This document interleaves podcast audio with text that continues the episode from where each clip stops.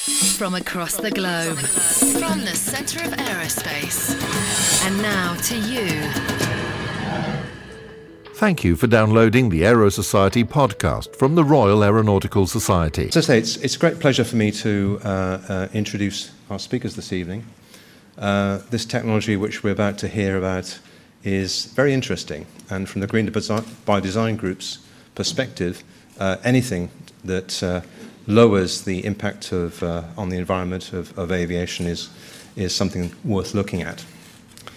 Um, uh, the Greener by Design Group itself is organising a conference um, 21st of October. I'll mention this again at the end of the, uh, the lecture, so please uh, pick up uh, flyers for that that are on the reception desk outside. Um, and it's important that uh, we, we attack this issue on the environment. It's going to come back to hit the industry, I think, continually in the future. And then, as I say, any technological developments uh, that, that aid us in that task uh, are welcome. So, without further ado, I'd like to uh, introduce Chris Daniels, who's, uh, as it says at the bottom there, head of um, partnership and communications uh, at Hybrid Air Vehicles. And they are responsible for the Airlander, which you see there, and um, just wait for colleagues to sit down and settle. Um, and we're going to hear from Chris, but also his colleague Andy. It's a two, it's a two-speaker um, lecture, and for the size of that vehicle, I think we need two speakers. Um, so, with, with no further ado, over to you, Chris. Thank you. Um, I'll explain why there's two of us, first of all. So, um, in effect, like many aerospace companies, there's a, a yin and yang between sort of engineering and business and between theory and practice. So I very much represent the kind of more financial business side of things. Andy definitely represents the um, engineering side of things. Um, I happen to have a mathematical degree background. Andy has got a aeronautical engineering background. He's also a fellow of the society. And so hopefully we'll bring a little bit of both sides of the business. So, and I'm sort of theory and he's practice.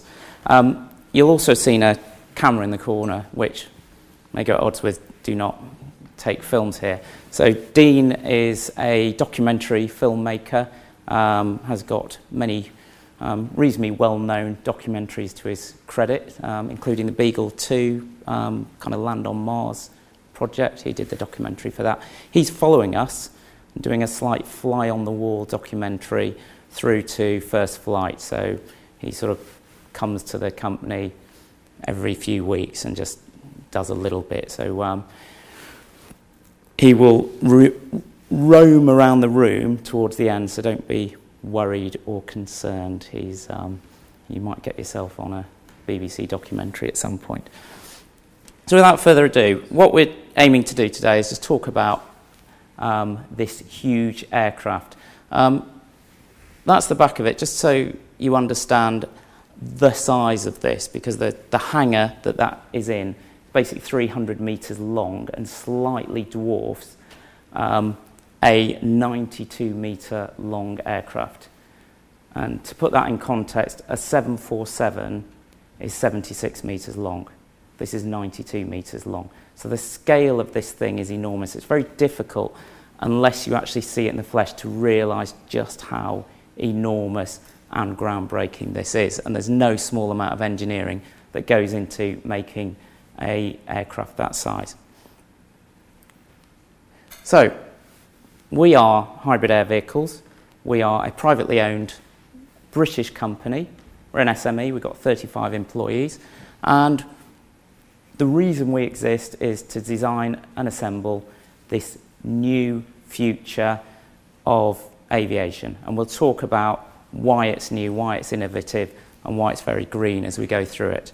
Um, and also, we'll talk about how we think we're going to change the world of aviation through this. So, it's a real groundbreaking, novel, and disruptive to the industry um, business that we're in.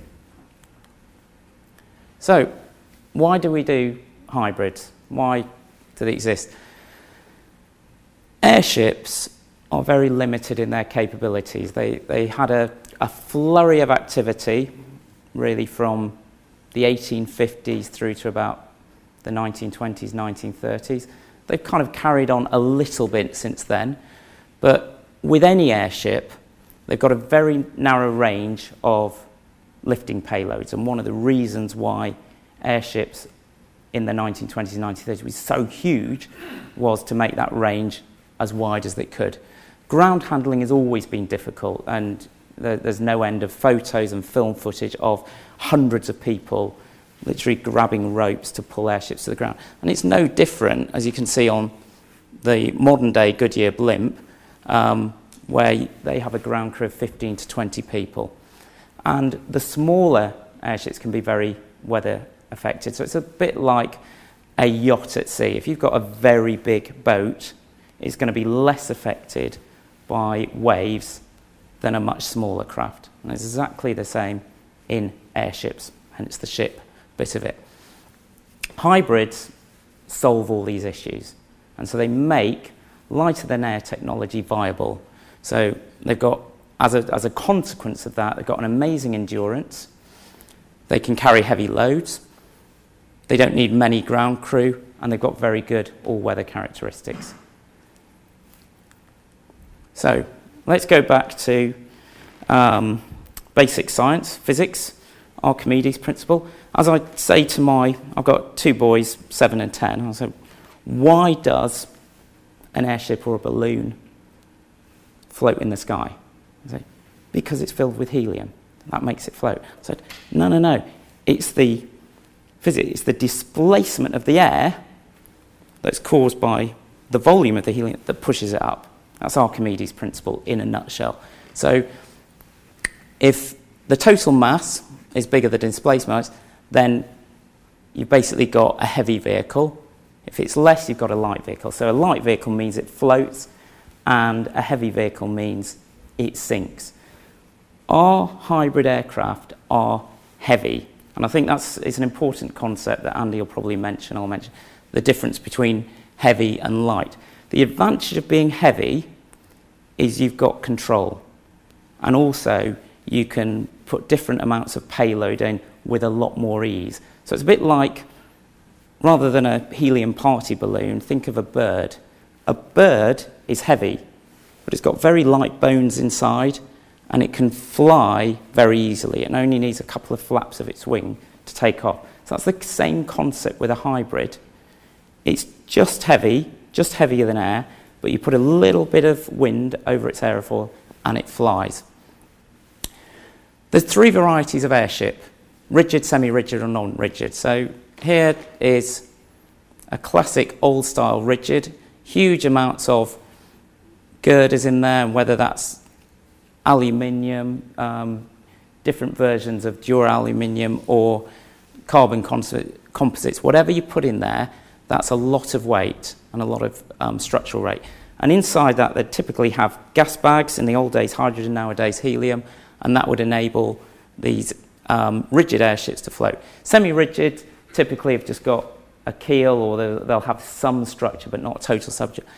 And then you've got non-rigid, which is like ours, and you can see there, this is our um, half-inflated hybrid aircraft. There is no structure inside that. So it's really important to understand that it's just the pressure of the gas inside that maintains its shape and the smart materials that allows it to stay in the same shape, whatever the conditions. So traditional airships have got large numbers, mentioned that. We have less ground crew, and so we land like conventional aircraft when we're heavy, and we can power ourselves onto the ground when we're light. So that's the heavy and light.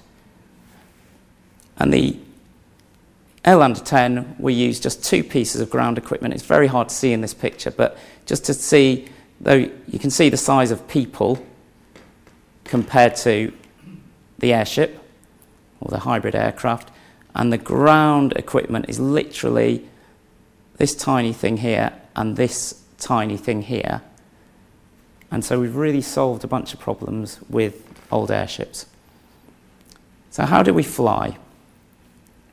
So we start off with this pressure stabilized aircraft that's filled with helium apart from an area of air. As we go up, we pump that air up. As we come down, we push air into it. So I'll explain that diagrammatically. So at sea level, we've got a full ballonet of air.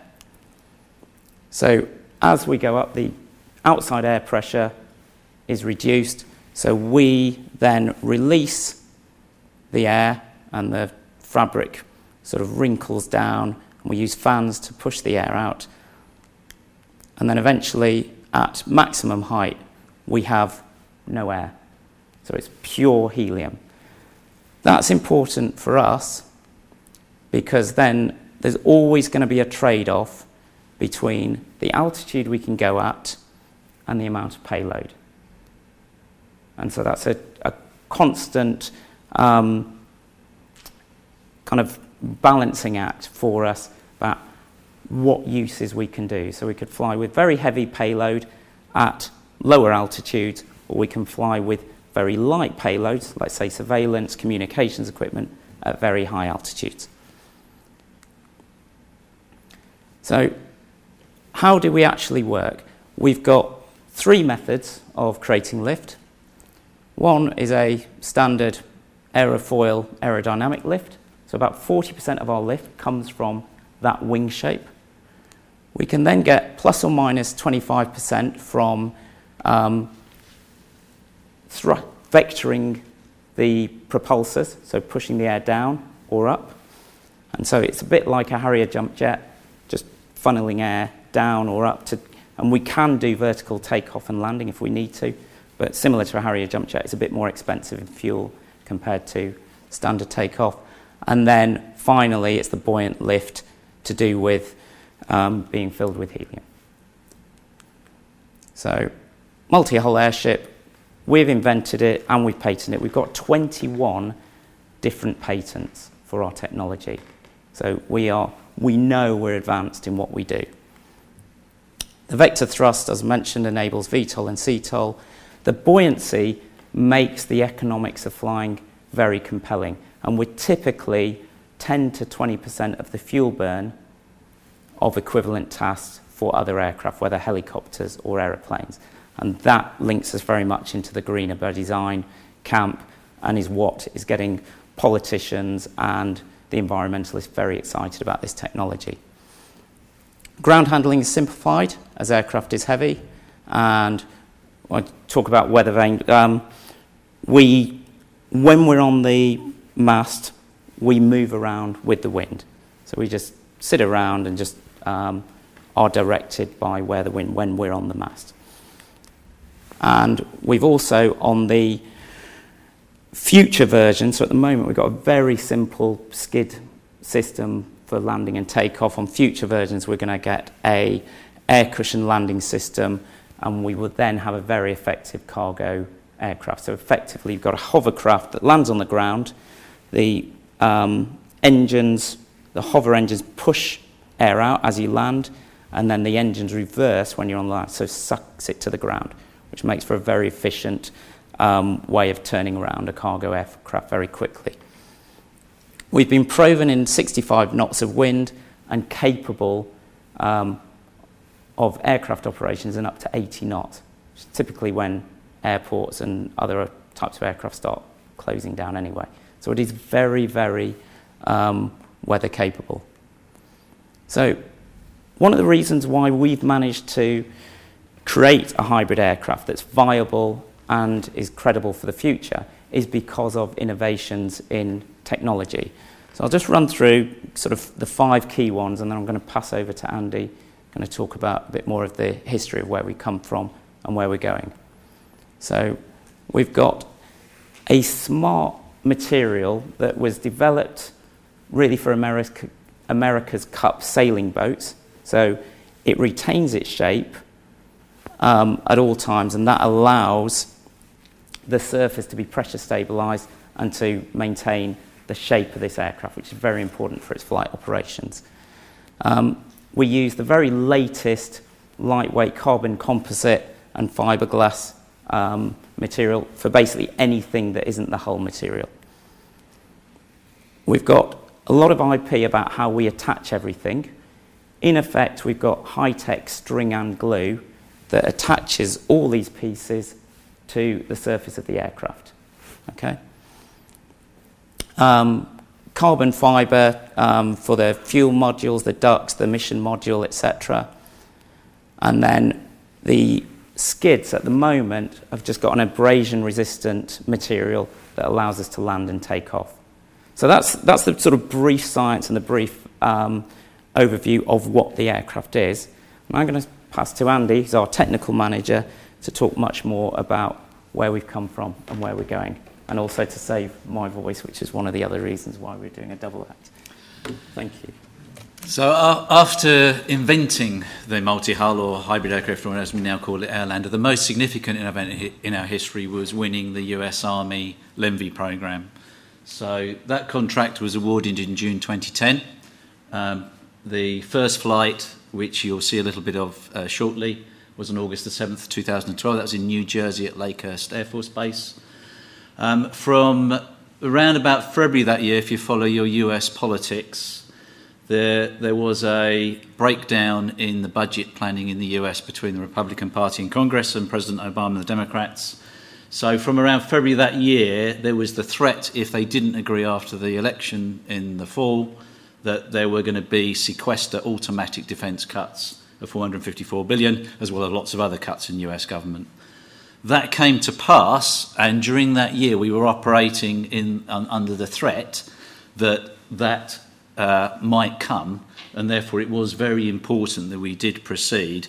And the normal military 80 20 maximum, maxim applied, which was if you've got 80% of the functionality, go fly. Don't polish it, don't take a little bit more weight out. We need to get flying. So there was very much a question of let's make sure we do get that flight in. It was a little bit later than originally planned, but it was only 26 months after the contract was awarded. So as an engineering team, we were pretty pleased with that. Seeing that it was likely that, along with many other US programs, the program was going to be cancelled, the context of the aircraft was the number of servicemen and women losing their limbs out in Afghanistan. So the US Army had a need to counter IEDs.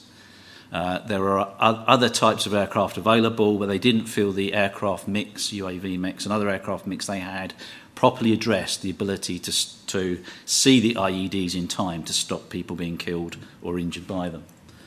Um, so that's kind of what drove the need for the aircraft. Um, and part of what was going on at the same time as the budget crisis was there was a clear intent by President Obama to come out of Afghanistan a little earlier than planned. And the purpose of this aircraft was to go to Afghanistan, operate from Kandahar Airport, stay in position for three weeks at a time so that we're not transient coming and going, that it would be possible for the US Army to keep a permanent watch over the road infrastructure in Afghanistan so they would know if someone planted an IED. They'd even have video footage of it. They could tell which vehicles or motorbikes or jeeps or Toyota trucks they came in, who else they'd seen, and they, they could even sort of be able to mount a prosecution on the back of that. They had signal intelligence and everything else. Um, so that was driving it. So a combination of the budget cuts and the political decision to exit Afghanistan early, we could see it likely that the project would be lost along with others. So we started working with help from uh, our friends, in, and we particular credit to the uh, British Embassy in Washington were very helpful, and the Ministry of Defence, a number of the uh, Royal Air Force staff went over and discussed this with their American colleagues.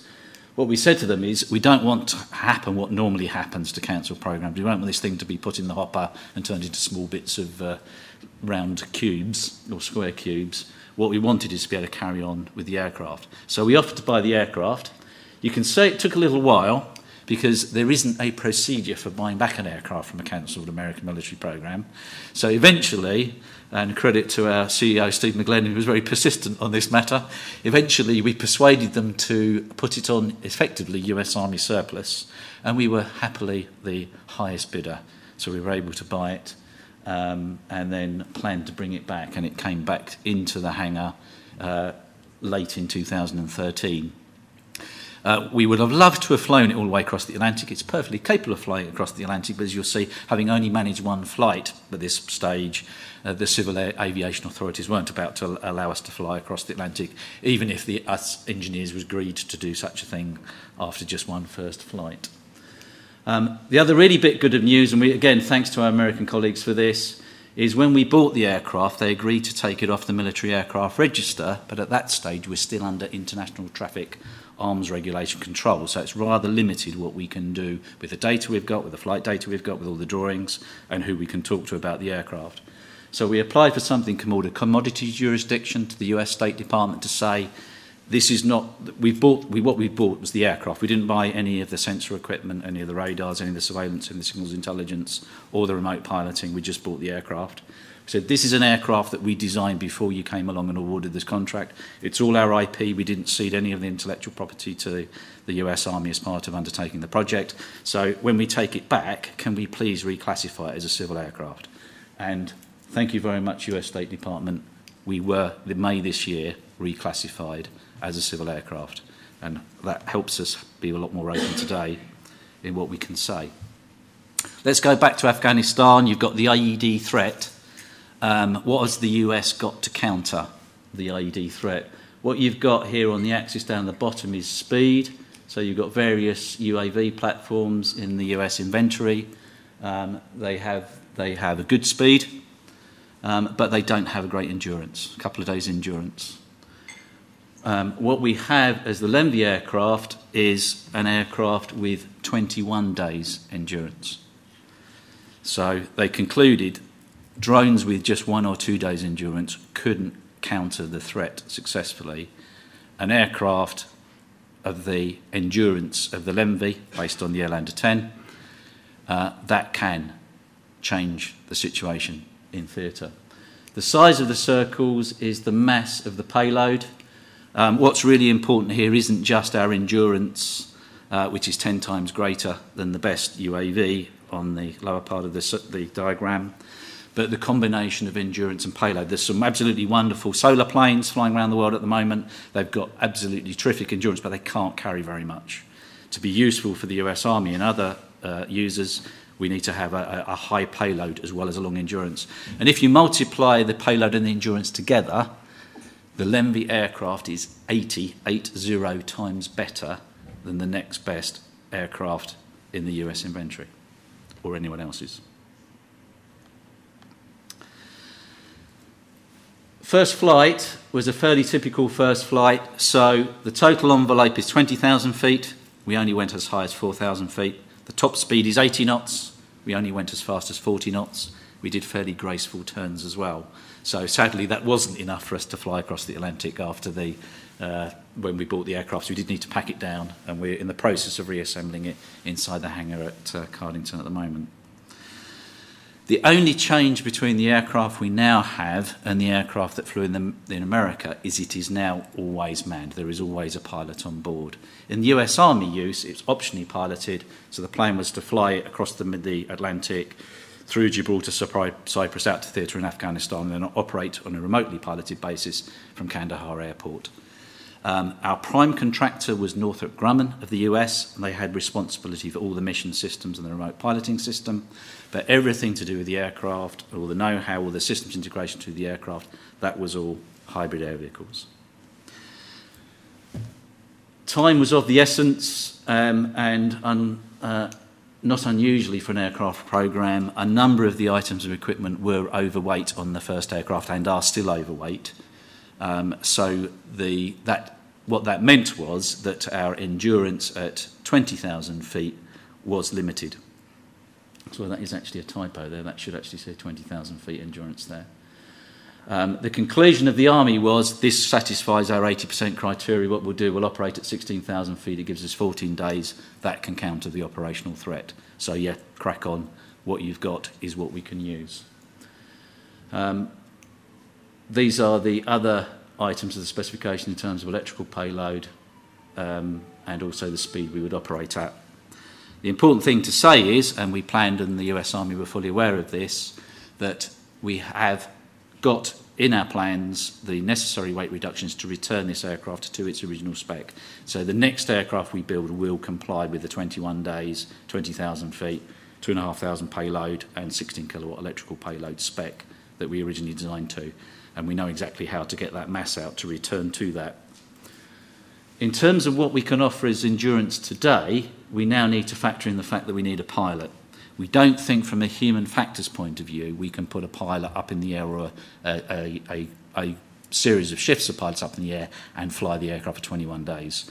Someone's got to be doing the night shift. After four or five days, the fatigue factor is going to be significant. So whilst we can offer it, for instance, to the UK Ministry of Defence as a 21-day uh, remotely piloted platform, if it goes back into a military sphere, in the civil sphere, we have an endurance of five to six days.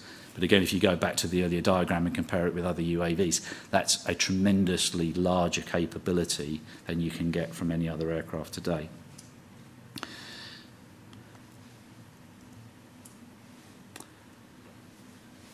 So one of the main, the main reason probably that we won that contract was because of the capability of the aircraft. I think the other reason was the engineering team at Hybrid Air Vehicles has decades of experience. We probably have more experience of lighter than air than any other engineering team around the world, although there are several others working on similar technologies. Um, and in summary, our engineering team has designed, built and certified for passenger flight over 20 airships. What we concluded at, once we designed the, the multi-hull or hybrid air vehicle was all our attention should focus on the Airlander because it's such a game changer, as Chris has described, that we don't do classic monohull airships anymore. So, sorry, if you want a classic monohull airship, Zeppelin NT a terrific company, go and have a chat with them. If you want something that can enter new markets and do things that other airships can't do, then we think we have the product for you. In the US military, the US Navy has always been the leading agency. They operated hundreds of airships during World War II, very successful anti submarine capability. And they asked two things of us early in 2000. This is a, a, a 45 foot prototype. They wanted to know that we could take off and land from water and that we could cope with all four engines failing. So at this point, we cut power to all four engines. The aircraft goes slightly pitch up. It's got great pendulum stability and that's a crash landing. Tick and tick. The US Army obviously didn't want anything with a hovercraft landing system because their intent is something that's up in the air for three weeks, back down on the ground for one day, and then back up again. So a much simpler skid system. So again, this is another 45 prototype from the early 2000s, very similar in design. And then in case the Marines get in the act, uh, then we need something that can hover. So we need something that also be, emulate the performance of a helicopter. So we devised for the rear engines this butterfly vane system, and that system there can deflect thrust vertically up, vertically down to port starboard and combinations thereof. And then this is around about the 2009 era. This is inside the hangar, uh, hangar one at Cardington where we now are. We now have that system applied to the back. We've got fully vectoring motors forward, and we're demonstrating at this stage under uh, using just model airplane controls a uh, a manual pilot's ability to control that. And then as that rolled on into 2010, we made that fully autonomous. So working with some of our partners in the UK, we now have the ability to conduct an airborne hover with the technology. Now you've got the first flight. You can see this on our website. You might have noticed a little bit of uh, uh, roll instability on the first amphibious takeoff. What we learned from that, and this is a patented feature, is that we needed to put strakes down the side of the aircraft to take that out so that we now have an extremely stable uh, aircraft so you don't suffer from any pitched instability, roll instability. It's very, very stable aircraft. So any kind of application where at the moment vibration and other effects are a problem for what you're trying to do in the air, this would be an exceedingly good platform. You can see at this point the butterfly vanes at the back transitioning into the normal cruciform position, which is thrust forward from the thrust up. It's hard to see it in this one, but the forward engines there were vectored slightly up. It's a little bit easy to see here in the landing. So you can now see the forward engines are vectored down. Um, the butterfly vanes at the rear are operating to give us vectored thrust down. So this, this was uh, a 90 minute flight um, very successful. Um, and it, it, the, all that data we now have ITAR free, so that's invaluable to us. So we're pretty confident we had a technology lead when we started this program because we didn't win it because we're small and British. Um, having had the benefit of all that experience, we're very confident that we have the best hybrid of air te technology available. The existing aircraft, in summary, the Airlander 10, you can see the parameters here. The design we've also produced and submitted to EASA for cargo operations is the Airlander 50. It's a little bit longer. It's a tri-hull rather than a bi-hull, so volume-wise, in terms of the volume of the hull, it's about three times the volume size. We've designed it so it can go uh, a little bit faster, um, and you can actually fit uh, shipping containers, ISO containers, in a 3 by 2 configuration inside that aircraft. We, don't, we essentially see Airlander 10 as being ideally designed for surveillance, endurance type operations, whereas the Airlander 50 is really for heavy lift in remote applications. But there may well be a little bit of blending between the two. We're at a point where we've designed something new and we're not quite sure what it would be best at. We designed the Airlander 10 for a, against a particular specification and we will meet that specification with the second aircraft. Now that it is a civil aircraft and we're allowed to discuss it pretty openly, we are very interested in anybody's ideas about what you think we should be using the Airlander 10 for. There's some ideas on the screen. So the obvious one starts with surveillance.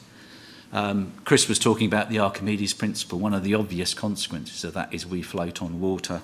We can land in transitional ice. If you're not sure whether you can land, the ice isn't very thick you can't land a helicopter on it.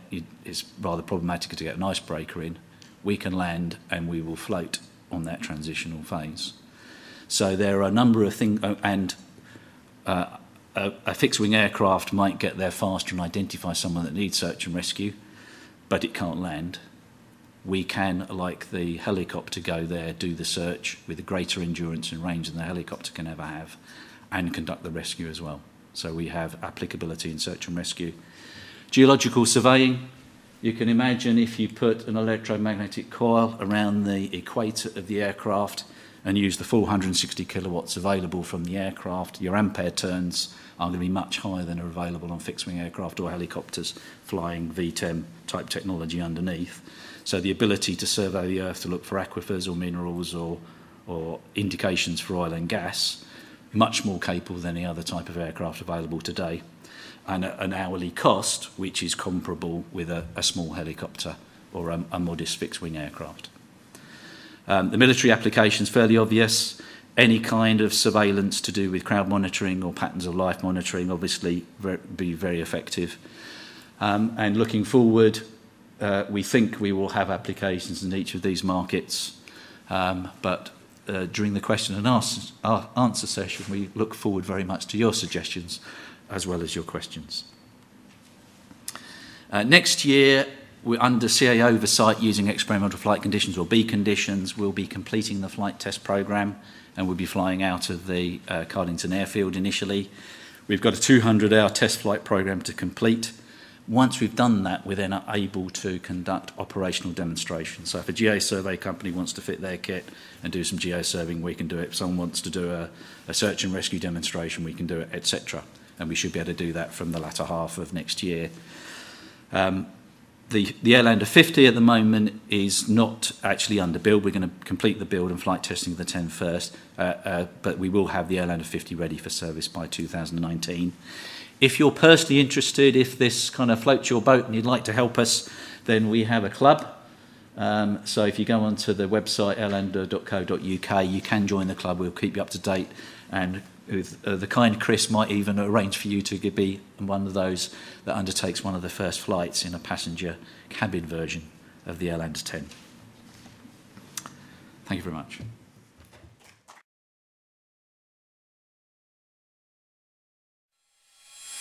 From across the globe, from the centre of aerospace. And now to you. Thank you for downloading visit www.aerosociety.com to download more from this series and other multimedia content from the Royal Aeronautical Society. If you enjoyed this content, please consider showing your support for the Society. Share a link to this presentation by email or on your favourite social networks. If you have an interest in aerospace, consider the professional and personal benefits of membership. Visit www.aerosociety.com. This content is provided subject to our website and digital media terms of use. Please visit www.aerosociety.com for more information.